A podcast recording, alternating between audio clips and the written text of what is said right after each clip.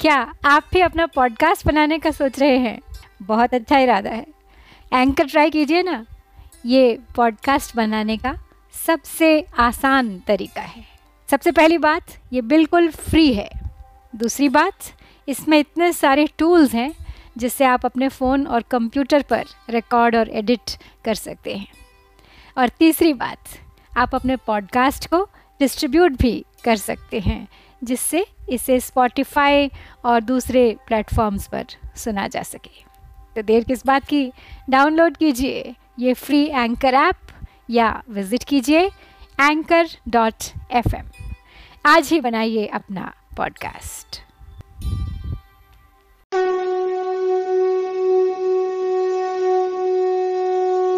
जय श्री कृष्ण। श्रीमद् भगवद गीता के छठे अध्याय में एक बार फिर आप सबका स्वागत करती हूँ। अब तक पढ़े हैं हमने 25 श्लोक इस अध्याय से। आज उससे आगे प्रारंभ करूँगी। तो एक बार पिछले पाँच दोहरा लेते हैं। इंद्रिय अगोचर बुद्धि गम्य अनंत सुख अनुभव करे। जिसमें रमा योगी न डिगता, तत्व से तिल भर परे। पाकर जिसे जग में न उत्तम लाभ दिखता है कहीं। जिसमें जमे जन को कठिन दुख भी डिगा पाता नहीं।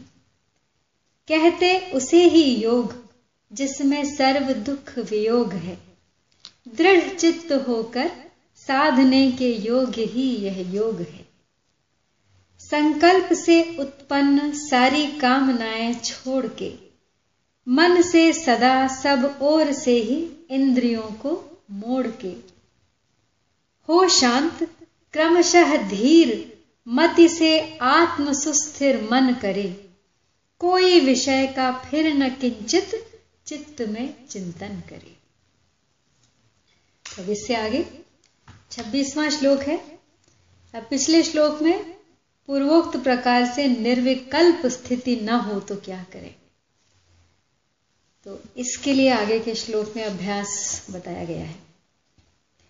यतो यतो निश्चरति मनश्चञ्चलम् अस्थिरम् ततस्ततो तदात्मन्येव वशम नये यानी यह अस्थिर और चंचल मन जहाँ जहाँ विचरण करता है, वहाँ वहाँ से हटाकर इसको एक परमात्मा में ही भली भांति लगाते रहे। तो कहने का तात्पर्य है, साधक जब परमात्मा में मन लगाने का अभ्यास करता है, तब संसार की बातें याद आ जाती हैं। इससे साधक घबरा जाता है कि जब मैं संसार का काम करता हूँ, तब इतनी बातें याद नहीं आती इतना चिंतन नहीं होता, परंतु जब परमात्मा में मन लगाने का अभ्यास करता हूँ, तभी क्यों ये सारी बातें मुझे याद आने लगती हैं। पर ऐसा समझकर साधक को घबराना नहीं चाहिए, क्योंकि जब साधक का उद्देश्य परमात्मा का बन गया तो अब संसार के चिंतन के रूप से भीतर का कूड़ा कचरा बाहर निकल रहा है, भीतर से सफ़ाई हो रही है। तात्पर्य है कि सांसारिक कार्य करते समय भीतर जमा हुए पुराने संस्कारों को बाहर निकलने का मौका नहीं मिलता। इसलिए सांसारिक कार्य छोड़कर एकांत में बैठने से उनको बाहर निकलने का मौका मिलता है और वे बाहर निकलने लगते हैं। तो साधक को भगवान का चिंतन करने में कठिनता इसीलिए पड़ती है कि वह अपने को संसार का मानकर चिंतन करता है। अब ध्यान करते समय यह ख्याल रखना चाहिए कि मन में कोई कार्य जमा ना रहे, अर्थात ये कार्य करना है, वो कार्य करना है, वहाँ जाना है, इससे मिलना है, इन सब बातों का ध्यान बिल्कुल हटाकर संकल्प मन में आने न दे और शांत चित्त होकर बैठे। यदि आ भी जाए तो स्वाहा कह के संकल्प विकल्प की आहुति दे दे। सामने देखे हुए पलकों को कुछ देर बार बार शीघ्रता से झपकाए और फिर नेत्र बंद कर ले। पलके झपकाने से जैसे बाहर का दृश्य कटता है, ऐसे ही भीतर के संकल्प विकल्प भी कट जाते हैं। तो पहले नासिका से श्वास को दो तीन बार ज़ोर से बाहर निकालें और फिर अंत में ज़ोर से फुंकार के साथ पूरे श्वास को बाहर निकालकर बाहर ही रोक दें। जितनी देर श्वास रोक सकें, उतनी देर रोक कर फिर धीरे धीरे श्वास लेते हुए, स्वाभाविक श्वास लेने की स्थिति में आ जाए। इससे सभी संकल्प विकल्प धीरे धीरे मिट जाते हैं। तो यदि पूर्व श्लोक के अनुसार चुप साधन न कर सके तो मन क्या होता है? जहाँ जहाँ जाए, वहाँ वहाँ भटकता रहता है। अब वहाँ वहाँ से हटाकर उसे वापस परमात्मा में लगाएँ। इसी का उपचार बताया गया है। आसनों के द्वारा। अब मन को परमात्मा में लगाने का एक बहुत श्रेष्ठ साधन है कि जो चिंतन आए, उसे भी परमात्मा का ही दिया हुआ समझे और उसे आने दें। एक मार्मिक बात है कि जब तक साधक एक परमात्मा की सत्ता के सिवाय दूसरी सत्ता मानेगा, तब तक उसका मन सर्वथा निरुद्ध नहीं हो सकता। कारण कि जब तक अपने में दूसरे की सत्ता की मान्यता है तब तक राग का सर्वथा नाश नहीं हो सकता और राग का सर्वथा नाश हुए बिना मन सर्वथा निर्विषय नहीं हो सकता। तो अब 24वें 25वें श्लोकों में जिन ध्यान रोग की उपरति का वर्णन किया था, आगे के दो श्लोकों में उसकी अवस्था का वर्णन किया है और उसके साधन का फल बताया है। येनम योगिनम सुख मोत्तमम् उपैति शान्तरजसम् ब्रह्म भूतमकल्मषम् यानी अकलमशम यानी जिसके सब पाप नष्ट हो गए हैं शांत रजसम, जिसका रजोगुण शांत हो गया है, जिसका मन सर्वथा शांत निर्मल हो गया है, ऐसे इस ब्रह्म रूप बने हुए योगी को निश्चित ही उत्तम सात्विक सुख प्राप्त हो जाएगा।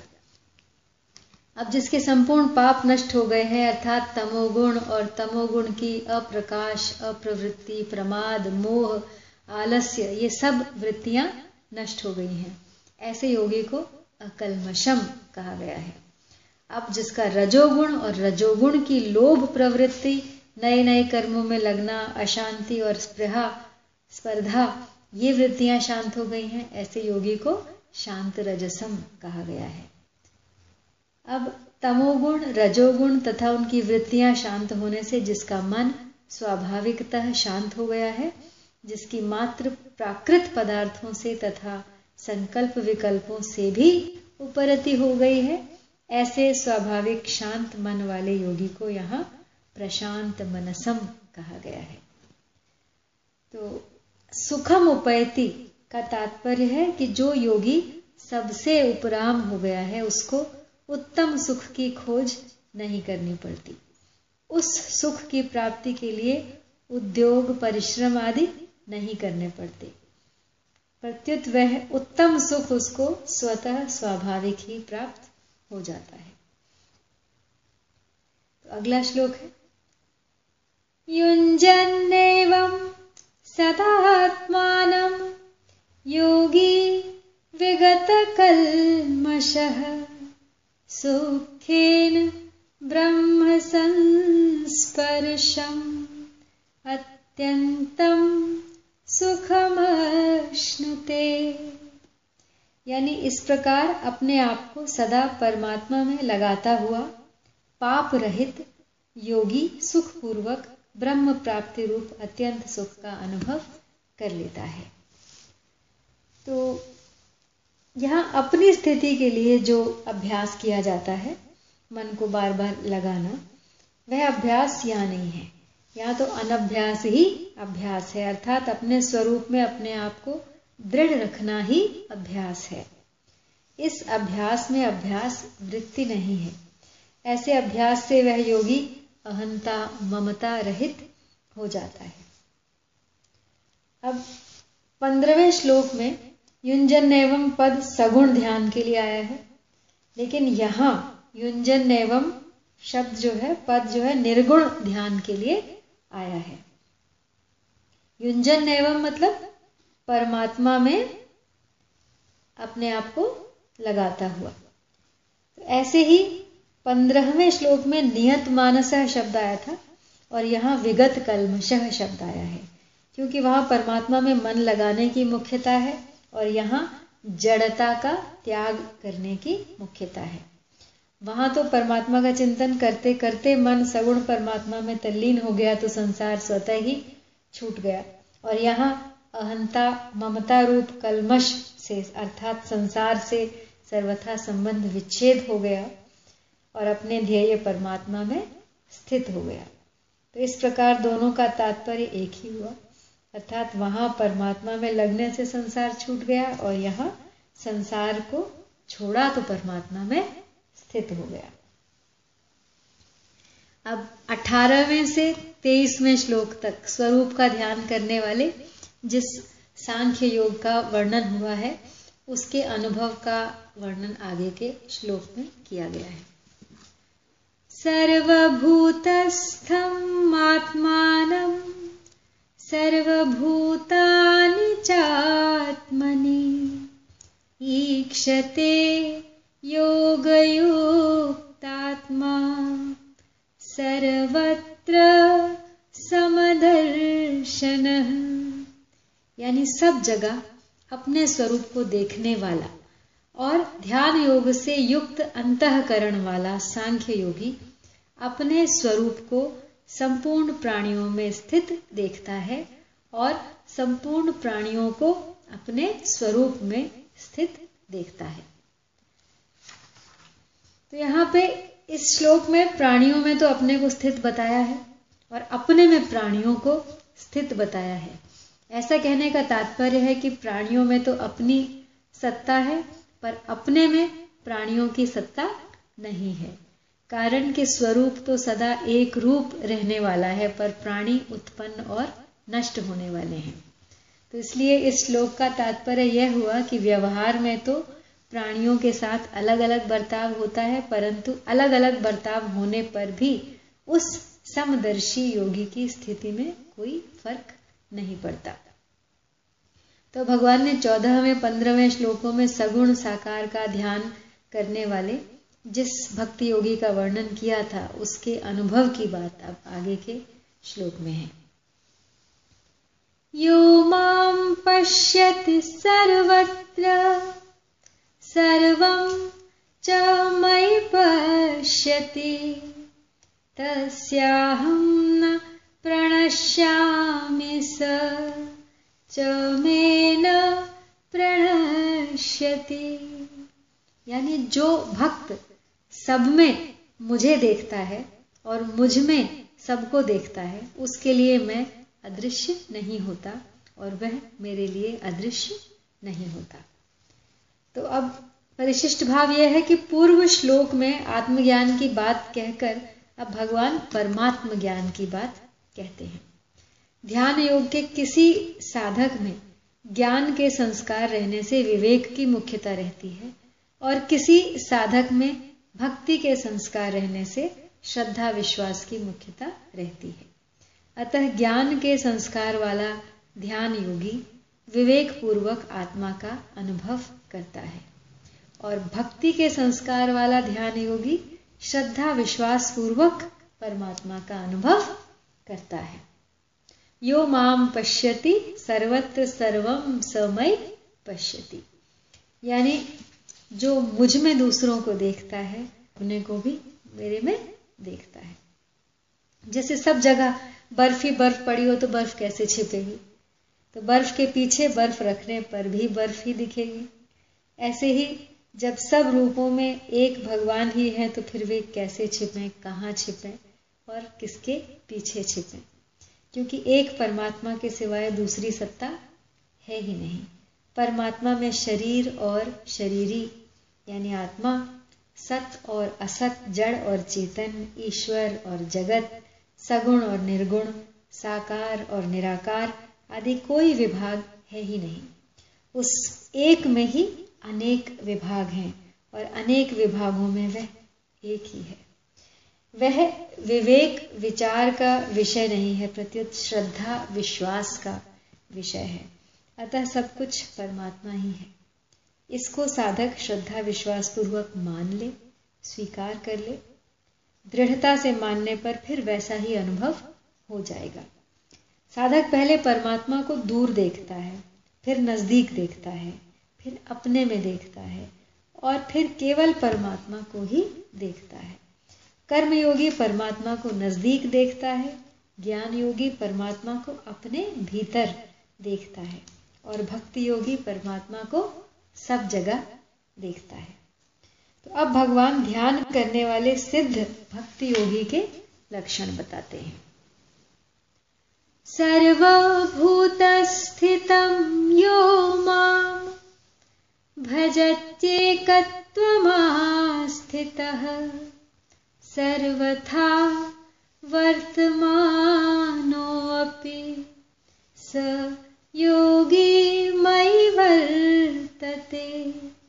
यानी मुझमें एक ही भाव से स्थित हुआ, जो भक्ति योगी, संपूर्ण प्राणियों में स्थित मेरा भजन करता है, वह सब कुछ बर्ताव करता हुआ भी मुझमें ही बर्ताव कर रहा है, अर्थात वह नित्य निरंतर मुझमें ही स्थित है।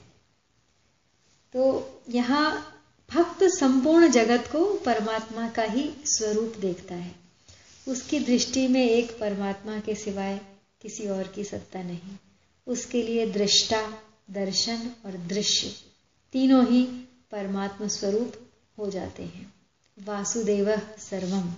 इसलिए जैसे गंगा जल से गंगा का पूजन किया जाए, ऐसे ही उस भक्त का सब बर्ताव परमात्मा में ही होता है। जैसे शरीर में तादात्म्य वाला व्यक्ति सब क्रिया करते हुए शरीर में ही रहता है, ऐसे ही भक्त सब क्रिया करते हुए परमात्मा में ही रहता है। तो अब आगे तेरहवें अध्याय में भगवान ने ज्ञान योगी के लिए कहा है, जो हम बाद में देखेंगे, यहाँ भक्त के लिए कहा है। तात्पर्य यह हुआ कि ज्ञान मार्ग में तो जन्म मरण मिट जाता है, मुक्ति हो जाती है, पर भक्ति मार्ग में जन्म मरण मिटकर भगवान से अभिन्नता होती है, आत्मीयता होती है। इसी भाव को गीता में कई तरह से कहा गया है। तस्याहम न प्रणश्यामी, स च मे न प्रणश्यति। यानी ज्ञान मार्ग में तो सूक्ष्म अहम की गंध रहने से दार्शनिक मतभेद रह सकता है, पर भक्ति मार्ग में भगवान से आत्मीयता होने पर सूक्ष्म अहम की गंध तथा उससे होने वाला दार्शनिक मतभेद नहीं रहता। न स भूयो अभिजायते। में स्वरूप में स्थित का अनुभव होने पर केवल स्वयं रहता है और स योगी मय वर्तते, यानी मैं केवल भगवान में रहते हैं, स्वयं योगी नहीं रहता। अर्थात स्वयं योगी रूप नहीं रहता, प्रत्युत भगवत स्वरूप ही रहता है। तो कहने का तात्पर्य है कि अद्वैत सिद्धांत में तो स्वरूप से एकता होती है, पर यहाँ वैसी एकता नहीं है। यहाँ द्वैत होते हुए भी अभिन्नता है, अर्थात भगवान और भक्त दिखने में तो दो हैं, पर वास्तव में वे एक ही है। जैसे पति और पत्नी दो शरीर होते हुए भी अपने को अभिन्न मानते हैं, दो मित्र अपने को एक ही मानते हैं, क्योंकि अत्यंत स्नेह होने के कारण वहाँ द्वैत बना नहीं होता। ऐसे ही जो भक्त योग का साधक भगवान को प्राप्त हो जाता है, भगवान में अत्यंत स्नेह होने के कारण उसकी भगवान से अभिन्नता हो जाती है। इसी अभिन्नता को एकत्व मास्थित बताया गया है। तो अब भक्त सब बर्ताव करते हुए भी कैसा बर्ताव करता है मेरे में, यह आगे के श्लोक में बताया है। आत्मौपम्येन सर्वत्र समं पश्यति योऽर्जुन सुखं वा यदि वा दुःखं, स योगी परमो मतः। यानी हे अर्जुन, जो भक्त अपने शरीर की उपमा से सब जगह मुझे समान देखता है और सुख अथवा दुख को भी समान देखता है, वह परम योगी माना गया है। तो जैसे साधारण मनुष्य शरीर में अपने को देखता है, शरीर के किसी भी अंग की पीड़ा न चाहकर, किसी भी अंग से द्वेष न करके सब अंगों को समान रूप से अपना मानता है।